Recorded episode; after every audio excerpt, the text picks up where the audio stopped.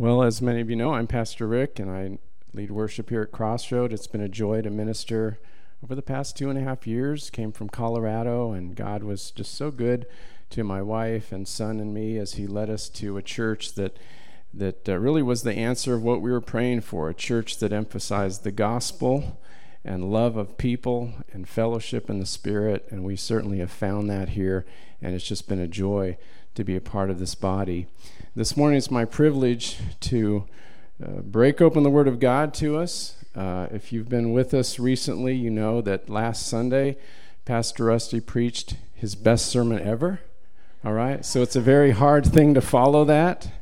This is a big fishing shirt to fill, but I'm going to try my best. And I even brought up my stopwatch here so I can kind of keep tabs on how long I talk. So we'll hit start. One of the words in the Bible that is used throughout to address great spiritual truths does not sound all that spiritual. The word is fruit. Yeah, that's right, fruit. Amos 6:12 speaks of the fruit of righteousness, and there it's associated with justice. Hosea 10:12 speaks of the fruit of loving kindness. Uh, Jesus in the Sermon on the Mount famously said, "You shall know them by their fruits." And his question could not be more down to earth. Do people pick grapes from thorn bushes or figs from thistles? And everyone knows the answer. It's a rock solid no. Likewise, he said, You shall know good trees from bad trees by their fruits. What do they produce? And Galatians 5 speaks of the fruit of the Spirit love, joy, peace, patience, kindness, goodness, faithfulness, gentleness, and self control. So I want to ask a question this morning How are you doing when it comes to good fruit? Is your life producing much? An abundance of great fruit? Is it producing a little? Is it producing any? I mean, maybe we're just keeping up with life and we think, who has the time to bear godly fruit when we're just surviving, right? Or maybe that's not you. Maybe you're riding high. Life is good. You're living the dream. The only problem is Jesus didn't say, This is to my Father's glory that you're known for living the dream. No, he said in John 15, This is to my Father's glory that you bear much fruit. So, this morning we're going to examine one of the parables of Jesus that deals about fruit. About one third of what Jesus taught was expressed in parables, uh, many stories with images and characters that people could understand. But our parable this morning is not, I repeat, not one of the more famous ones. It's one that's, in fact, only found in one gospel, the Gospel of Luke. And in this regard, it shares a distinction with other parables found only in Luke, like the prodigal son or the lost sheep, the lost coin, the good Samaritan. Our Bible passage today is the parable of the fig tree. Please turn in your Bibles to Luke chapter 13. And as you're turning to Luke 13, I have a question. How many times have you heard a message on the parable of the fig tree? Yeah, that's what I thought. In fact, some of you are kind of scratching your head. You're like, is that even in the Bible? Like, is that in the Apocrypha or something? I don't know what it is, but there's something about things with fig in them that isn't a big draw. I mean, have you noticed that? Chocolate chip cookies or fig Newtons? Right? Take your pick Oreos or fig Newtons, butterscotch pudding or fig pudding. Uh, you want some vanilla pudding or figgy See, that's what I thought. No one goes for the figgy stuff. And I think that's even the way with the parables of Jesus. We just avoid figs. I mean, give us some prodigal son. Oh, yeah. Or the parable of the sower. It's great. But the parable of the fig tree just doesn't seem to connect with a whole lot of people or preachers. And uh, I've never preached on it before, but that's where God's Spirit, I believe, led me for my preparations this morning. You know what? It gets even worse. This is also the manure parable. Yeah, that got some of you. Some of you are really interested now. Now, out of all the parables, this is the one in which our Lord and Savior mentions manure. Your Bible translation might hide that. It might be a euphemism that says fertilizer. Now, I'm here to tell you after three years of seminary and a year of postgraduate school, that's Greek for manure. All right, hopefully you're in Luke 13. We're going to look at verses 6 through 9. Hear now the word of God. And he told this parable Once upon a time, a certain man had a fig tree that was planted in his vineyard. Now he would go look for fruit on it, and none was to be found. So he said to the vineyard worker, Look, for three years I have come seeking fruit on this fig tree and have not found any. Cut it down. Why should it even use up the ground? The vineyard worker replied, uh, Sir, l- let it stay this year too, and I'll loosen the soil around it and also lay manure. If it produces fruit in the year, great, but if it doesn't, yes, cut it down. As I was saying earlier, we probably don't connect as well to this part of the Word of God because in our culture, we don't have a common knowledge of fig trees, and we don't commonly value figs. And it really doesn't matter to us, right, that the central character in this parable, a fig tree, is at risk of getting permanently cut down and removed. But none of this was true for the original Palestinian audience. And so, to help us connect better with this passage, I signed us all up for a free Fig, one, free Fig 101 class. There, I can get it out. Okay, so welcome to class. You're in Fig 101. The fig tree was one of the two most valuable trees in the society. I mean, you had the olive tree, which produced a healthy fat, plenty of olive oil, and then you had the fig tree, which provided a healthy carb. Now, the fig tree is, a, is either a small tree or a great shrub, depending how you look at it. And it grows to a height of 10, 25 feet, big range. It's part of the mulberry family, actually.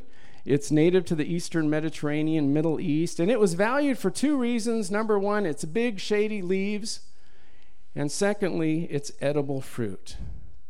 Uh, fig fruit is one to two inches in diameter. It's shaped kind of like an onion. And a fig tree, you know, it really didn't have to be that large or that old to bear figs. Uh, we've got a picture we can put on the screen of a fruit bearing fig tree. If you see kind of there to the right of center, see that brown circle? There's a fig. Uh, here's a tree that's actually just, it's, it's a pot. It's in a potted uh, environment.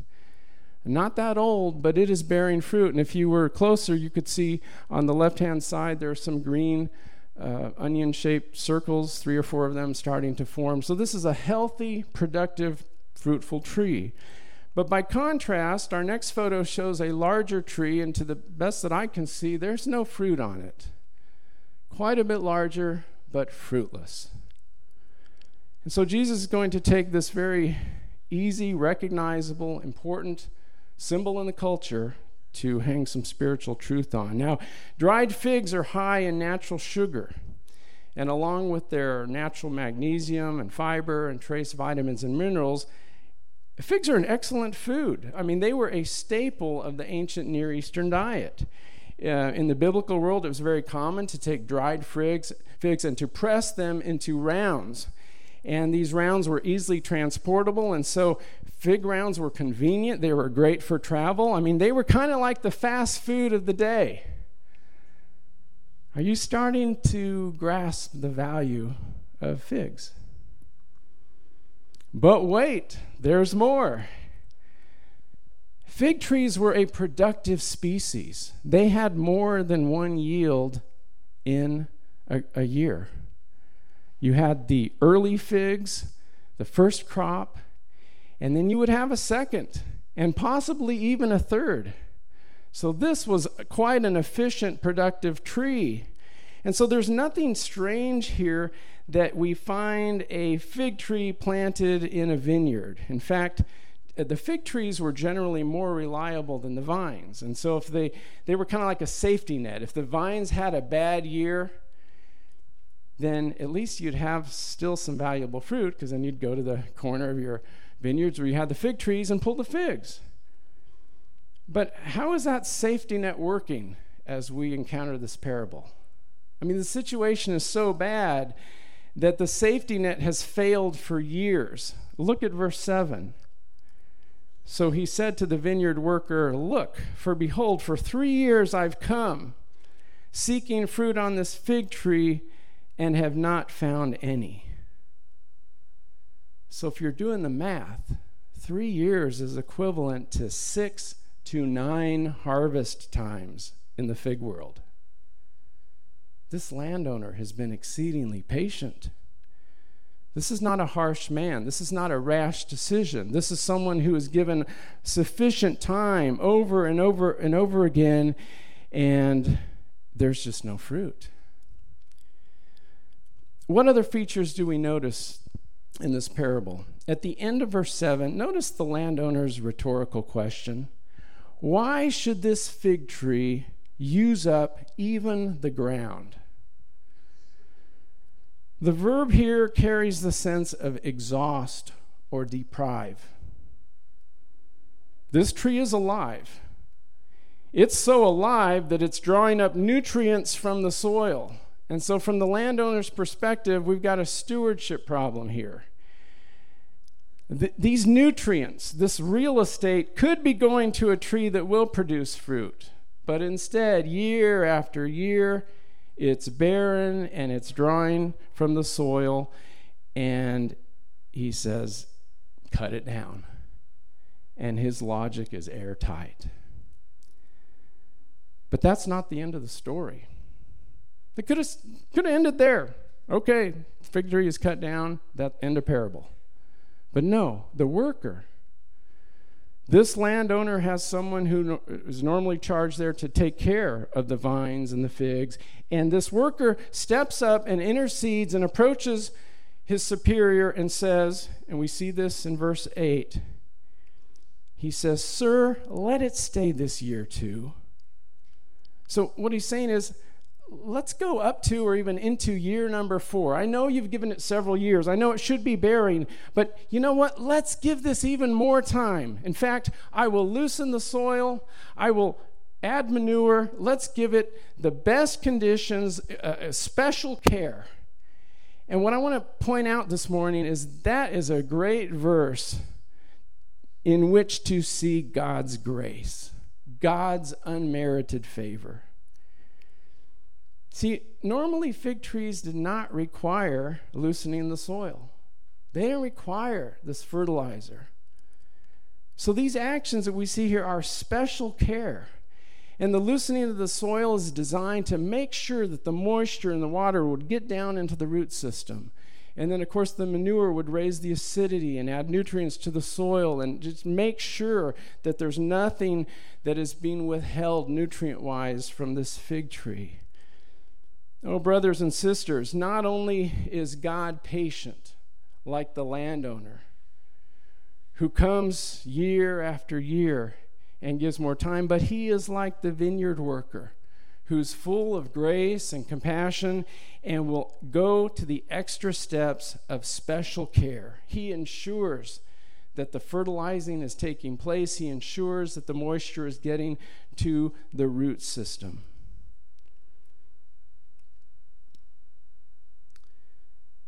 Another feature of the parable of the fig tree is what I call the ticking clock. See, the text doesn't explicitly say that the owner agrees to the worker's proposal of these special treatments, but the text reads like this is indeed what will happen next. You know, the owner doesn't say, uh, no, don't bother, cut it down. We're kind of led as listeners to believe, okay, there's another plan. The plot goes on. And this tree is going to be pampered. And we can presume that it's going to be at least another harvest season, maybe two, maybe three, a whole additional year, perhaps. But nevertheless, at the end of that is the ticking clock, because eventually there's going to come a day of reckoning. There's going to come a day where no more extras, no more special. It's time to see what this tree is going to do. I think the theological truth here is that although God is patient and more than patient, although he gives mercy and he is compassion, he's not going to erase his word, which says in Ephesians 2:10, "We are his workmanship created in Christ Jesus for good works." He's not going to erase his word in John 15, which says, The one who remains in me and I in him produces much fruit. If anyone does not remain in me, he is thrown aside like a branch and he withers. They gather them and throw them into the fire. We are the branches. We're created in the image of God. We are created for a purpose. We are to bear godly fruit in honor of our Creator, and we do not have an eternity in which we can be absent of spiritual fruit. And while we cannot know how much time we will have before the day of reckoning, it is absolute truth that that time will come. It's headed for you and me. And that's why Scripture repeatedly says, Today is the day. Don't delay. Don't wait. You don't know the future, so repent while you still have time. And in this parable, we see that, okay, if that time runs out, there's no fruit, then this tree will be cut down. Okay, so in context, what does that mean? Cut down the tree. Several who have studied this parable have concluded that it's a parable about Israel. It's about divine judgment at Israel's door. They say that it tells of imminent doom, and Jesus was giving his contemporaries a picture. There is imminent doom coming to this generation because you've largely failed to recognize the Messiah, the Son of Man, despite all the stunning evidence and the miracles and the powerful teaching. And I've really wrestled a lot with that. I mean, okay, what, is this really directed to Israel? This is not directed to the church, so this is part of our Bibles that we can marginalize. I mean, after all, the land producing no figs in Jewish literature does often represent the judgment of God. In Jeremiah 8:13, scripture declares, "I will gather them, speaking of Israel, and bring them to an end. This is the Lord's declaration, there will be no grapes on the vine, no figs on the tree." And he judged early biblical Israel and they were seized by Babylon and carried out of their traditional homeland. In Micah 7 1, the prophet says, How sad for me, for I am like one who finds no early fig which I crave. Faithful people have vanished from the land. So it's certainly true that we see God diminishing the role of Israel not long after the earthly ministry of Jesus. Yes, I believe this parable foretold imminent judgment on that version of Israel at that time. And as Dr. Darrell Bock puts it, the book of Acts shows that the nation failed to respond, an act that brought the Gentiles into the picture in a more significant way.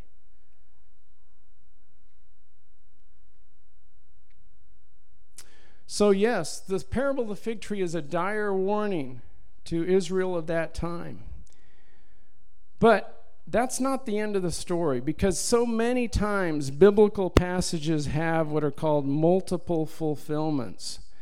And as I continue to wrestle with and reflect on this text, the data seems to indicate that this parable very solidly applies beyond Jesus' generation and beyond Jesus' nation and extends to you and me in 2023. And I say that for two reasons. Number one, the fig tree in Hebrew scripture is not really an established symbol for Israel. Hat tip to I. Howard Marshall on this point. The, no fig production, yes, definitely associated with God's judgment on Israel. But those handful of passages in the Old Testament do not actually equate the fig tree with the nation itself. There's more going on here.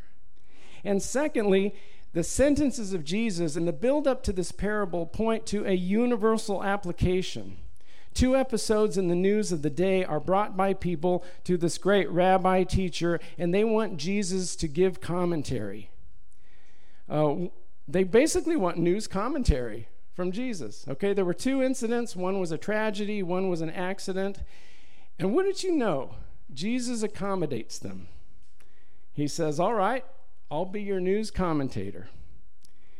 And the tragedy involved was uh, political violence, an episode of political violence involving some Galileans, and it became lethal. Galileans died. And then the accident had to do with the collapse of a tower, probably part of the water and aqueduct system. And for both news stories, Jesus gives the same news commentary Unless you repent, you too all will perish. It's a teachable moment. And Jesus goes, you know, kind of beyond the news right to ultimate truth. And so we're going to read the opening verses that come before this parable if you're there in Luke 13, back up to verse 1, and we're going to read the five verses that precede uh, our parable today. Some people there with Jesus at that time told him about what had happened to some worshippers from Galilee. Pilate had them killed. Their blood was mixed with the blood of the animals they had brought for sacrificing. Jesus answered, do you think this happened to those people because they were more sinful than all other people from Galilee? No, they were not. But unless you repent, you too all will perish. And what about those 18 people who died when the Tower of Siloam fell on them? Do you think they were more sinful than everyone else in Jerusalem? They were not. But I tell you, unless you repent, you too all will perish and he told this parable. Wow. Jesus didn't come to be our motivational speaker, he came to be our Savior. And when they asked him what he thought, he went straight to ultimate truth. So, that is the context in which we find this parable of a fruitless tree and about the intercessions of a worker who wants to give special treatment of grace and how that clock is ticking, and we can presume that those extra moments will be given. Where does this bring us? I want to pull all this stuff together now. Everything we put on the table, let's pull it all together. Can we crystallize this in one major point? I think we can, and we'll put it on the screen here. God seeks fruit and fruit comes through repentance. You want to be more fruitful in your life? You want more good to come out of your soul and into this world that we live in? Repent. What is repentance? Because that sounds like a church word for sure. So I want to try to just take it way down to the the, easy to understand level. Repentance is doing an about face from wrong and having instead a commitment to God's ways. Doing an about face, 180 degrees. I was going this way, and then I turned around and I set my mind and I was resolute to go the opposite way where God is. That's repentance. I'm fortunate to have family who can speak honestly into my life.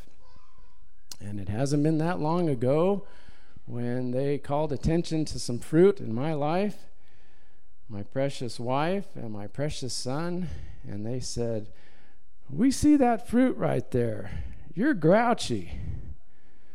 You're irritable today. And you know, I w- they were right. I was grouchy. You know, sometimes it's not the macro repentance, sometimes it's the micro repentance. And I just kind of say, oh, God, I turn from that. Help me not to be so irritable. And yeah, you're right. I've got some anger in me. Help me to release that to you. What's the, where's that coming from, Lord? That's not the fruit of the Spirit.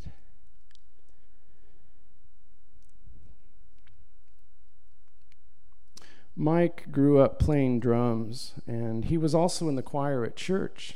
Um, he felt the presence of God to some extent. Mike had a relationship, a walk with God. But at age 17, all his friends went off to college, and life changed radically. Mike began to play at nighttime bars. His shift was from 1:30 to 5:30 a.m.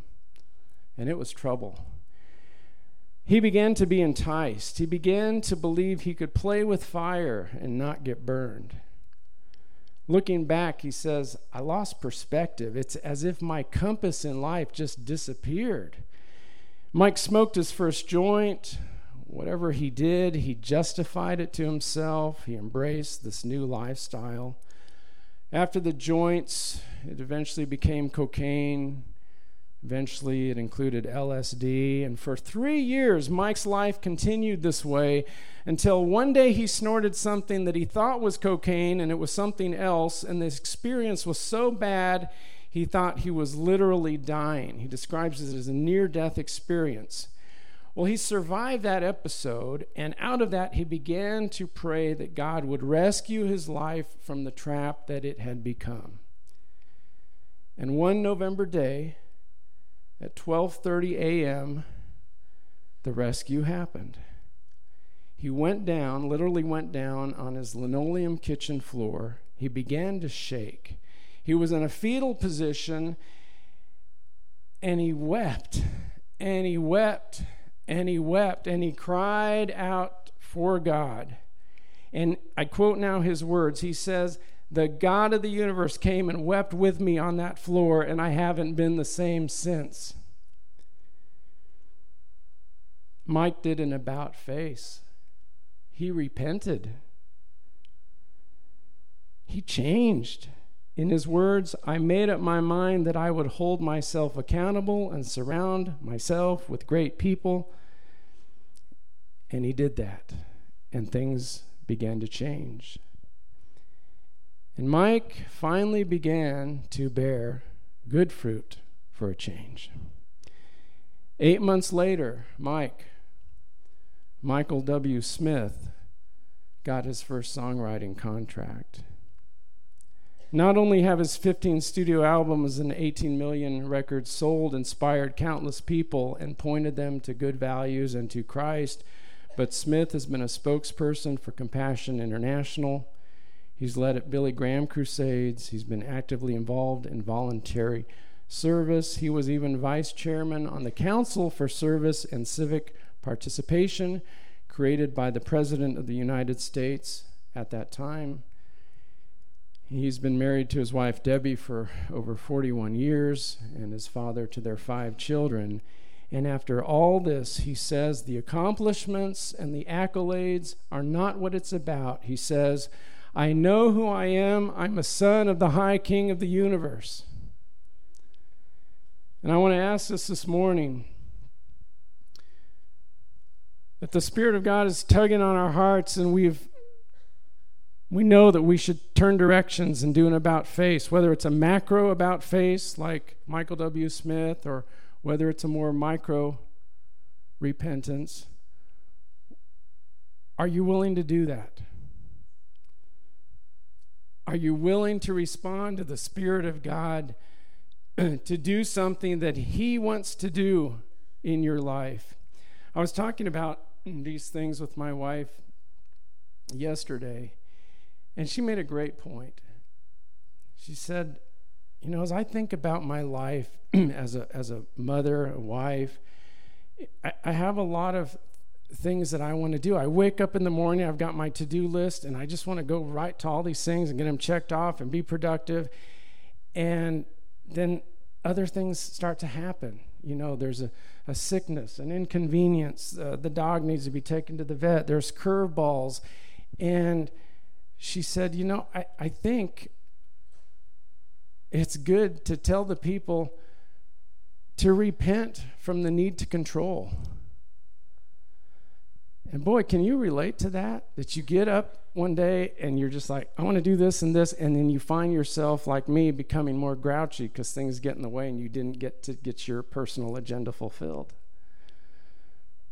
And that happens to us. But God's Spirit wants us to set, to to realize if you're my child, if you're the son of the most high God, I am using these things that you cannot control to produce something in you. So let's submit to the Lord, however He's leading us. Because when the fruit comes, it is so rewarding. Fruit that we're not like striving to produce. It's God working in and through us, and something happens. It's like, wow, thank you, Lord. How could that happen? Uh, my son is nine years old, and he was so excited to uh, plant some seeds in a pot. He he has an interest in growing things, and so this year when and this was this was cold outside but he had done some research with his nana and she said it's fine. You can take your spinach seeds and you can lay them in the ground when it's cold. So he did that and watered and watched and would take uh, soapy water and s- spray some of the bugs off that would come and threaten his leaves. And it was exciting. And i got a picture here from may uh, late may when he came to me he said, Dad, Dad, look, it's my harvest. And out of a couple pots on our front porch, this budding Kansas farmer delivered some of the most wonderful spinach that our family has eaten. It is worth it. It is worth repenting. It is worth submitting our lives to a God who wants to produce in us things that we cannot produce in our own efforts, our own talents, our own skills. So as the worship team comes and we we're going to conclude in a song that deals with God's faithfulness to forgive. And I want to invite you to stand and through this time of singing and meditation that you might offer to the Lord and give to him what you might be clinging on say no this is mine. Yeah everyone can stand at this time. It's all right and let's realize that, that whatever we confess, whatever it is, our God is faithful to forgive and to take us to the next level. Amen?